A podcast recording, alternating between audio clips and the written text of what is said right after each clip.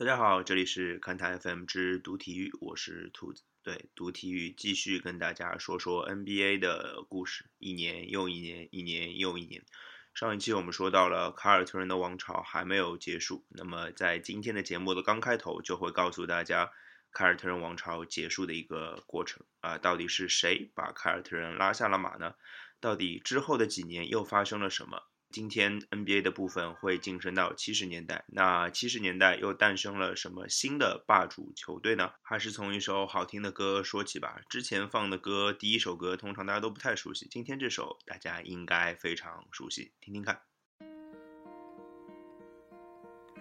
Hello, darkness, my old friend. I've come to talk with you again. Because a vision softly creeping left its seeds while I was sleeping, and the vision that was planted in my brain still remains within the sound of silence. In restless dreams, I walked alone narrow streets of cobblestone. Neath the halo of a street lamp, I turn my collar to the cold and damp. When my eyes were stared. 啊，现在耳边听到的音乐大家应该很熟悉啊，这是《寂静之声》（Sound of Silence）。原始的版本是 Simon and Garfunkel 的歌，这是美国民谣历史上非常有有代表性的或者大家耳熟能详的一首歌啊，那今天来这首歌其实最早发行在一九六五年啊，那他在一九六六年拿到了美国 Billboard 的冠军单曲，呃，那今天就说说一九六六到六七赛季 NBA 的故事。其实之前几期节目的主题有一些无趣，有一些无聊，那大家听到都是凯尔特人又夺冠了，凯尔特人又夺冠了。那这个赛季最重要的事情就是称霸八年八连冠的凯尔特人终于被拉下了王座。那接替他们的，或者说把他们赶下王座的，就是张伯伦、张大帅率领的费城七六人啊。其实，呃，那之前的节目也说过，一九六五到六六赛季结束之后，功勋教练啊，波士顿凯尔特人的功勋教练阿尔巴赫离开了球队，他任命了比尔拉塞尔担任球员兼教练啊。比尔拉塞尔也变成了 NBA 第一位黑人主教练。不过呢，他其实并不是 NBA 第一位球员兼教练啊。一九六四年，这里给大家普及一下，一九六四年。底特律活塞队的戴夫·德布斯切尔就担任过球队的主帅，而且那时候他只有二十四岁啊。那这个比尔拉塞尔当球呃球员兼教练，这并不是一件呃怎么讲不对的事情，但是他毕竟是 NBA 的一个执教的一个新手，虽然他在常规赛也拿到了六十胜二十一负非常出色的成绩，这个成绩放在前面绝大部分的年份都能当总冠都能当常规赛冠军，但是张伯伦率领的费城七六人表现更好。那一年，一九六六到六七赛季，他们的常规赛战绩是六十八胜十三负，那创造了当时 NBA 的常规赛最佳成绩的记录啊。那七六人为什么忽然就变得那么强大了呢？主要原因是他们最重要的原因是他们换帅了，呃，他们新任主教练汉纳姆，他做了一件非常对的事情，就是他减少了张伯伦的出手权。让他用更少的出手来换来更高的效率，比如张伯伦在这个赛季就没有拿到联盟的得分王啊，得分王被里克巴里拿走了。但是我们看一下张伯伦别的数据，投篮命中率高居 NBA 第七，篮板排名 NBA 第一，助攻排名 NBA 第三，他变成了一个更好的团队型球员啊。那当然，你成为一个好的团队型球员，你必然身边还要有一些更出色的帮手。那当然。呃，张伯伦的身边也是有一些出色的帮手的。那我们来看这样一些名字，啊，格里尔，啊，格里尔司职控卫啊，一九五八年就通过选秀来到了希拉球子国民队，也就是费城七六人的前身啊。他总共在费城效力了十五个赛季啊，有八个赛季场均得分过二十，十次入选全明星，七次入选年度最佳阵容。呃，当然，呃，大家可能认为，呃，在张伯伦身边当控卫很开心，只要把球传给他就是。但格里尔绝对不是啊！他一九八二年入选名人堂，一九九七年当选 NBA 五十大巨星之一，啊，这是格里尔控球后卫，啊，还有一个绰号喷气机的沃克，啊，他前锋，啊，他一九六二年加入 NBA，加入希腊球兹国民啊，那个后来的费城七六人，后来加盟费城七六人，呃，当选了1963年的最佳新秀。那其实啊，就是我们之前说过一场比赛，就是非常重要的比赛，就是呃格里尔的传球被哈弗里切克抢断，1965年东部决赛第七场的那个场景，其实。当时给格里尔传球的就是沃克啊，我们刚刚把这两位球员都说了一遍，这两个球员刚刚那个断球都是他们的污点，但是这两个人在球队的阵容当中还是非常重要的。最后一个我要提的球员叫做坎宁安啊，他的其实呃身高一米九八，体重九十五公斤，而且他小时候啊满脸雀斑，面色惨白，而且是个天生的八字腿，这个有个绰号叫袋鼠男孩，而且教练看到他会说。一个路都走不稳的人，怎么还能打篮球呢？但是坎尼安用他的实际行动证明了，他不仅能打篮球，而且能打得很好。呃，当然他靠的是他的出色的篮球智商啊，这足以克服他的身体缺陷。呃，然后他加盟七六人，就是对于球队来说绝对是如虎添翼的那个档次啊。然后，而且啊，他之后在离开张伯伦啊，张伯伦之后离开了七六人之后，他成为了队里的队内的核心啊。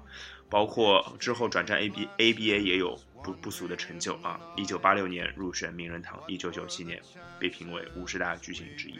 那退役之后的坎尼安其实还三次带领七六人队，这时候是作为教练杀入 NBA 总决赛，而且拿到过总冠军。包括他在解说方面也有非常非常多的成就，所以这是一个完全依靠自己的自己的智商，或者说篮球智商，或者说智慧去弥补身体缺陷的一个非常好的例子。这个也也可以借鉴，大家可以借鉴一下。所以，其实费城七六人的阵容除了张伯伦以外是非常强大的。所以，呃，他的成绩当然就不只是只在于常规赛表现。之前一个赛季，费城七六人在常规赛的表现相当出色，但是到季后赛一碰到波士顿凯尔特人就蔫了，完全不是常规赛那个冠军的样子。呃，那么这个赛季他们在。常规赛高居联盟第一啊，六十八胜十三负，拿到这样的创历史的战绩之后呢，他们并没有，他们进一步的扩大自己的地位吧，NBA 核 NBA 最强球队的地位。呃，东部决赛四比一击败老对手波士顿凯尔特人啊，当第五场比赛结束的时候，费城七六人整费城整个城市都进入一种狂欢的状态，仿佛他们已经拿到了总冠军。其实他们还没有，但是因为他们打败了八连冠的凯尔特人。这为 NBA 的一个王朝画下了一个句号，他们是亲手埋葬这个王朝的人，所以仿佛总决赛就没有那么重要了。但是，当然他们在总决赛上也取得了胜利。呃，他们总决赛的对手是西区的旧金山勇士，当时的领袖是里克巴里啊，就是当赛季的得分王。呃，张伯伦有意思的是，这也是张伯伦的老东家，对不对？呃，张伯伦对老东家完成了复仇，也告诉了勇士，当初交易他是非常非常错误的决定。那，费城七六人也在一九五四到五五赛季之后又一次拿到了总冠军奖杯。那么问题来了，七六人王朝真的要来了吗？我想张伯伦一定是这么想，但是别人答应吗？呃，最后也来播一首一九六六年非常有名的歌，大家依然非常熟悉，来自 Beatles 的《Yellow Submarine》黄色潜水艇。In the town where I was born, lived a man who sailed to sea, and he told us of his life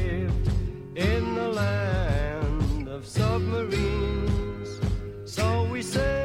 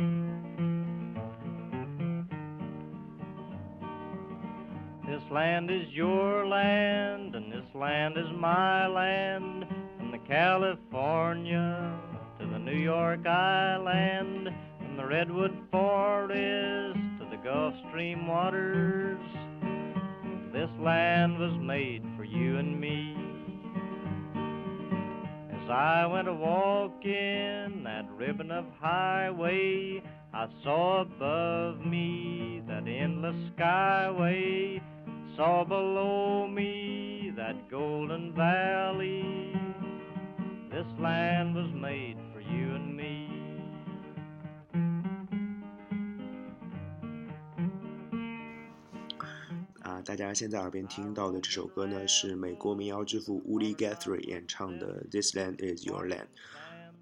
呃，他在一九六七年永远的离开了我们，享年只有五十三岁、五十四岁而已吧。呃，但是呢，他的音乐一直留在了我们的生命当中。仍呃，他过世之后，呃，已经将近五十年，还有不断的有人在翻唱他的名曲。呃，今天就讲一讲一九六七到六八一九六七到六八赛季的 NBA 到底发生了什么事啊？其实啊，一九六七年的夏天，呃，美国的街头一直弥漫着这样一个声音，就是凯尔特人完蛋了啊，绿军王朝终结了。呃，因为之前一个赛季，费城七六人终于掀翻了凯尔特人王朝啊。那么这倒不是大家对凯尔特人有多厌恶，或者说是对费城七六人或者张伯伦有多爱戴，不是的，只是因为 大家八年都面对着同一个总冠军，大家多少有一些审美疲劳，对不对？那很简单嘛，大家知道一个词叫七年之痒，呃，如对啊，所以啊，后面的话我好像不太方便说，对不对？特别是对于已婚人士来说啊，对于凯尔特人来说，坏消息还是接踵而至的啊，就是新赛季的开赛之前，也就是一九六七到六八赛季之前呢，主力后卫 K.C. Jones 宣布退役了。当后人翻开 K.C. Jones 的数据的时候，你只看到了一张成绩单，非常简单，九个赛季，场均七点四分，三点五个篮板，四点三次助攻，这个数据非常的平淡啊，这个你会觉得这是一个一套心酸的数据。呃，对于个人荣誉方面，他什么都没有，除了八座总冠军以外。那为什么他可以在一九八九年入选名人堂呢？其实他是一个无法用数据来衡量的球员。其实现在的 NBA 也有很多这样的球员啊。那呃，阿尔巴赫他就是红衣主教，他一直坚持不按照数据，而是用赛场的表现来评判高低的。那 K.C. Jones 就是这个理念或者说这个标准的完美的诠释者。呃，在别的球队很可能 K.C. Jones 就被抛弃了，很容易被抛弃，因为他的数据不好。但是在阿尔巴赫眼中，他是一个非常出色的控球后卫，因为他有非常扎实的防守，在后场几乎不会犯错。那其实之后绿衫军的后卫啊，八十年代绿衫军王朝、新一代王朝的后卫当中，Dennis Johnson 和 Danny Ainge 身上都有 K.C. Jones 的影子。那这个其实也算是为绿军的或者说 NBA 的一个控球后卫立了一个新的标准，就是一个稳定或者说不犯错的这样一个球员。那其实啊，呃，讲回来，讲到那个绿军的那个，刚刚讲的都是绿军不太出色的或者不太有利的地方，但是，呃，刚刚讲的那些凯尔特人完蛋了，绿军王朝终结了这样的话语，其实反而大大的刺激了凯尔特人，因为他们决心卷土重来。啊，当然，球队的核心当然是球员兼主帅比尔拉塞尔。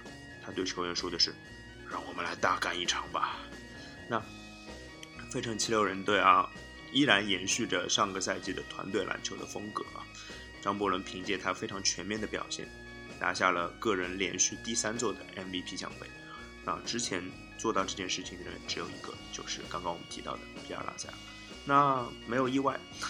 波士顿凯尔特人、费城七六人又一次在东部决赛相遇了。那当然，这是当年 NBA 最强的两支球队。用现在的话说，就是哎呀，还是熟悉的配方，熟悉的味道啊，对不对？那七六人依然先声夺人，三比一领先，离胜利只有一步之遥。这跟上个赛季一模一样啊！上个赛季在第五场比赛中，凯尔特人就亲亲手被费城七六人终结了，但是。这次凯尔特人并不想让历史重演，他们连扳三场完成大逆转，逆袭成功，杀入总决赛。这相当于一个下课上，最后一场他们是在客场完成的胜利啊！之前大家都说凯尔特人只有第七场只有在主场才牛逼，但是事实是没有，他客场也可以拿下比赛，拿下最关键的比赛。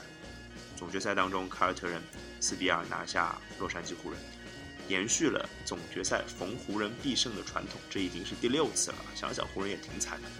那比尔拉塞尔以球员兼教练的身份拿到了 NBA 总冠军，这是 NBA 历史上的第一人。那而同时啊，其实对于平行宇宙啊，不是平行宇宙啊，其实当年啊，我们要说回一个很久没有提的名字，叫做乔治麦肯，他是 NBA 五十年代的毫无疑问的王者。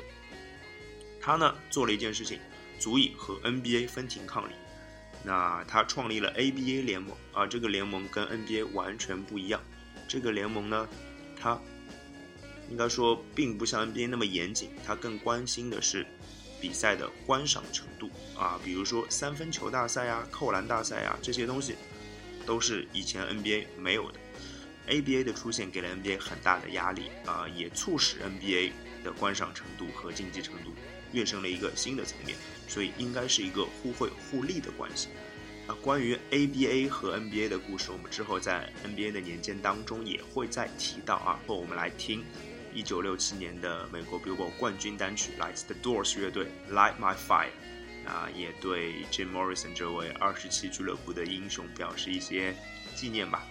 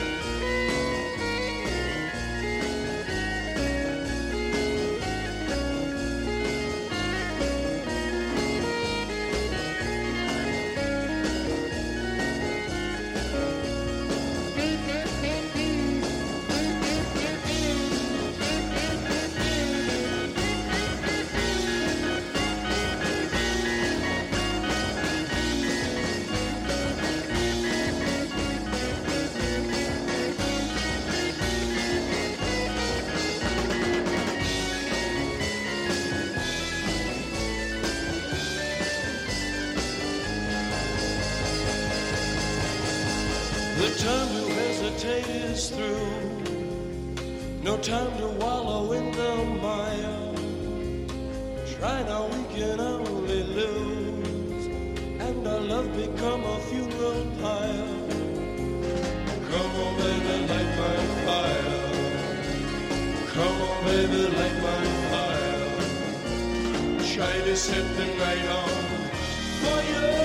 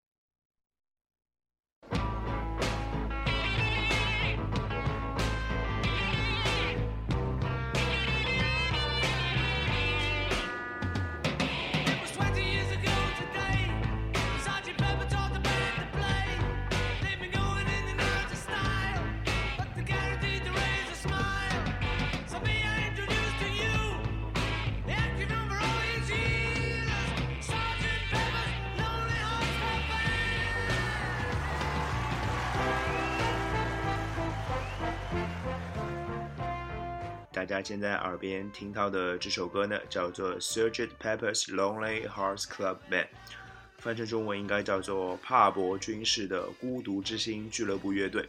呃，这是 The Beatles 在一九六七年发行的专辑啊，同名专辑的第一首主打歌。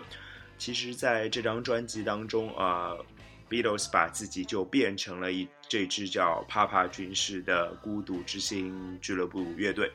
呃，其实这首歌是专辑的标题歌曲啊，也就是那大家如果听歌词的话，就听到了前面他们就在 Let me introduce myself，他就是说。啊，我来给你们介绍，就是我们就是这支乐队之类的啊。为什么放这张专辑？因为这张专辑拿到了一九六八年第十届格莱美大奖的最佳专辑奖。那今天当然就要讲一九六八年的 NBA 的故事啊。随着 NBA 的影响力越来越大，那么 NBA 的扩张也在进行当中啊。呃，那 NBA 这个赛季一九六八到六九赛季又多了两支球队啊。现在这两支球队也都还在 NBA，一支叫做米尔沃基雄鹿，一支叫做菲尼克斯太阳啊。这样 NBA 的球队就达到了十四支啊。当然，新来的球队通常成绩都不怎么样啊。太阳处子赛季赢了十六场，联盟垫底。雄鹿呃，初子赛季赢了二十七场啊，东部垫底啊，这真的挺差的，呃，而且有一件另外一件搞笑的事情是啊，有一个人竟然一个赛季打了八十八场常规赛啊，NBA 一个赛季的常规赛大家都知道是八十二场嘛，他打了八十八场，因为他赛程不同步啊，这个人叫做沃尔特贝拉米，他在尼克斯打了三十五场之后呢，被交易到活塞又打了五十三场，所以总共打了。八十八场，那啊说了那么多细碎的话题，说一点重要的好了。那之前一个赛季，凯尔特人的阵容已经严重老化了啊，萨姆琼斯啊，比尔拉塞尔，内外的双核已经三十五岁了，快。那难道他们上个赛季的夺冠是回光返照吗？呃，其实看起来有可能是的啊。一九六八到六九赛季，其实他们常规赛只赢了四十八场，这是十几个赛季之来最少的一次。那我们想一下，能挑战凯尔特人最重要的球队一定是费城七六人啊，拥有张伯伦的费城七六人。之前我们还在期待是会不会有呃费城七六人王朝出现。对，很简单，因为凯尔特人在创建王朝的时候，第二年第一年夺冠，第二年也是输球的。但是费城七六人啊，这支球队有一个毛病，就是老板太急功近利，太反复无常，他们。忍受不了一次失败，然后他就决定啊，那这帮人不行，我要换。他居然就把张伯伦换到了洛杉矶湖人。然后其实之后这个赛之后很多很多个赛季啊，费城七六人现在依然要存活在 NBA，他一直在将超级巨星交易到球队之外去。我们数一数这几个名字：摩西马龙、查尔斯巴克利、艾伦艾弗森，大家最熟悉的。这些巨星都是在巅峰时期或者说表现很好的时期被球队交易走的。那我也不知道七六人到底是想要干嘛，对吧？啊，当然现在七六人在摆烂，也许是要走一个全新的路子了啊，这我们就不知道了。那说一说接到张伯伦的洛杉矶湖人，他就真正的组成了三巨头啊：杰里韦斯特、埃尔金贝勒还有威尔特张伯伦，而且是一个后卫、一个前锋、一个中锋。他们就变成了对抗凯尔特人最好的对手。当然，他们也是西部最强的球队。毫无疑问，他们进军了总决赛，对手当然还是凯尔特人。但是啊，有的时候你就是得信命。呃，洛杉矶湖人在总决赛连着六次输给凯尔特人了。之前啊，这第七次呢，会是怎么样呢？其实剧本差不多，只是更跌宕起伏了一点。总决赛第四场，萨姆琼斯命中了绝杀跳投，把比分扳成二比二。大家想一下，如果那个跳投不进，变成三比一的话，可能局势会完全不一样。第七场决胜局，虽然凯尔特人曾经领先十七分，但是湖人顽强的在中场之前把比分扳平。最后一球，凯尔特人已经没有任何招数了，球在一个替补球员手上，他随手一扔，竟然球跌跌撞撞的就进了。他。就是现在大家熟知的科学怪博士老尼尔森，Don Nelson，这是他球员时期最伟大的时刻。他的这个绝杀让凯尔特人在第十三年之内第十一次拿到了总冠军。相当恐怖的一个成绩，对不对？啊，那这也还有一个关于总决赛的细节要补充一下，就是这是联盟第一次设立总决赛 MVP、总决赛最有价值球员这个奖项啊。得奖的不是凯尔特人获胜方的球员，而是湖人队的杰里韦斯特，因为他的个人表现实在太出色了。而这也是联盟迄今为止唯一一次把总决赛 MVP 颁给失败方的球员，到现在已经将近五十年了，还没有发生过这件事情啊。那赛季结束了，呃，比尔拉塞尔宣布从球员位置上退役，萨姆琼斯说：“那我也走吧。”既然老大哥不干了，该安心当教练，我也不打了，打不动了，三十五岁了。那卡尔特人王朝真正的在又夺了一次两连冠之后，真正的走入了历史。那 NBA 也将迎来了一个崭新的七十年代，群雄并起的七十年代。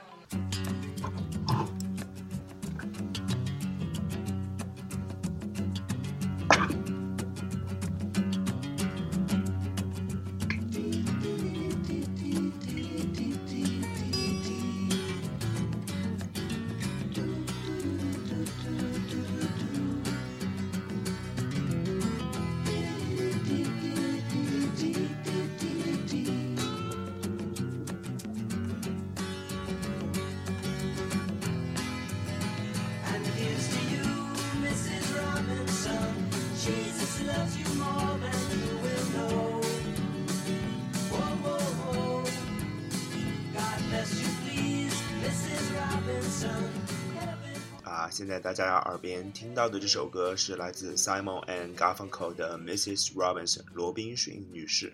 啊，这首歌是一九六九年第十一届格莱美大奖的年度最佳单曲啊。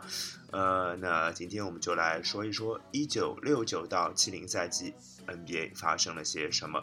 呃，其实上一个赛季啊，凯尔特人完成了十三年内的第十一个冠军啊。那拉塞尔在他的两只手已经戴不满总冠军戒指之后，他终于选择退役了啊，他离开了 NBA。但是呢，NBA 的中锋传统其实并没有间断啊。其实一九六九年啊，一九六八到六九赛季啊，就是比尔拉塞尔退役的最后那一年啊，打的最后那一年，已经有两个非常出色的中锋进入了 NBA，一个叫做埃尔文海耶斯，一个叫做昂塞尔德韦斯昂塞尔德。呃，埃尔文海耶斯直接拿下了新秀赛季拿下了赛季的得分王啊。呃，昂塞尔德呢包揽了最佳新秀还有常规赛 MVP 的奖项啊。呃，能拿能在新秀赛季直接拿下常规赛 MVP 啊、这样的球员其实并不多，现在几乎就已经没有了啊。那呃，一九六九到七零赛季又出现了一位啊，能让 NBA 的中锋的香火延续的人物啊，这个人叫做卡里姆·阿卜杜·贾巴尔。当然，大家现在更喜欢称他的绰号叫做“天勾”啊。那其实贾巴尔在大学的时候就是全美最出色的球员啊，他的大学也非常有名，UCLA 啊，加州大学洛杉矶分校。他因为第一年没有办法，当时的规定是，大一的学生只能代表菜鸟队出战，没有办法打打那个正式的联赛，所以他大二、大三、大四连着三年都带领 UCLA 拿到了 NCAA 的总冠军。呃，我觉得如果啊、呃这是一个假设啊，如果大没有那个菜鸟限令的话，他可能很有可能连续四年达到 UC 帮助 UCLA 拿到总冠 NCAA 的总冠军。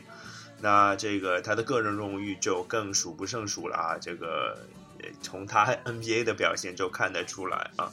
呃，当然那个时候他还没有因为信仰的关系把名字改名叫做卡里姆·阿布杜·贾巴尔，他原来的名字叫做卢阿尔辛多啊。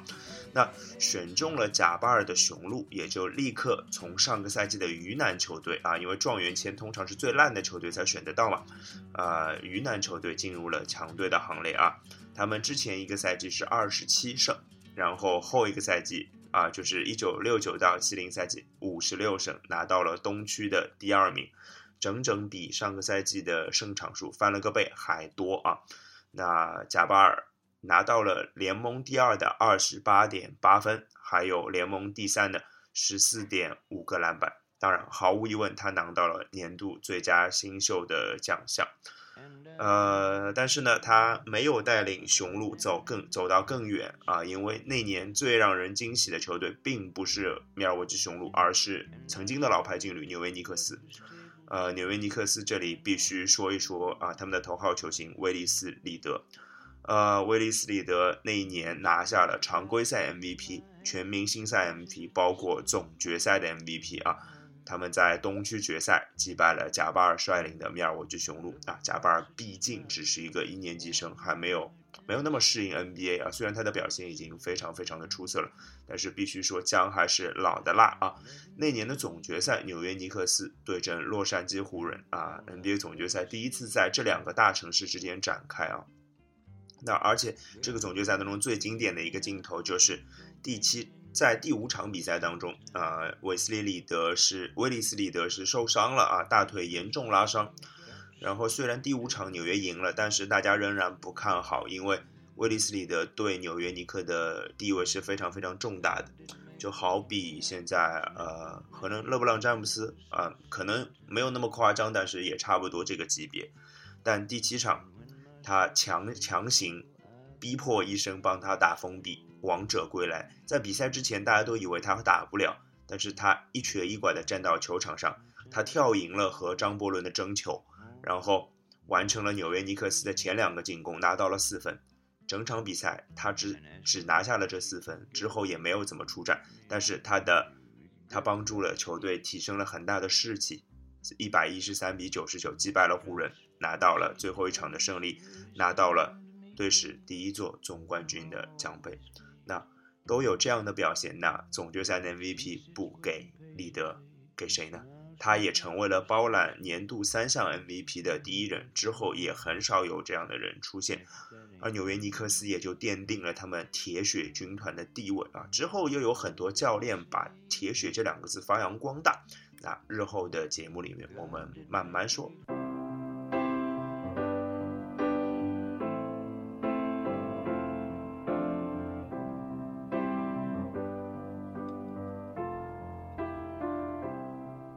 When I find myself in times of trouble, Mother Mary comes to me, speaking words of wisdom, let it be. And in my hour of darkness, she is standing right in front of me, speaking words of wisdom, let it be.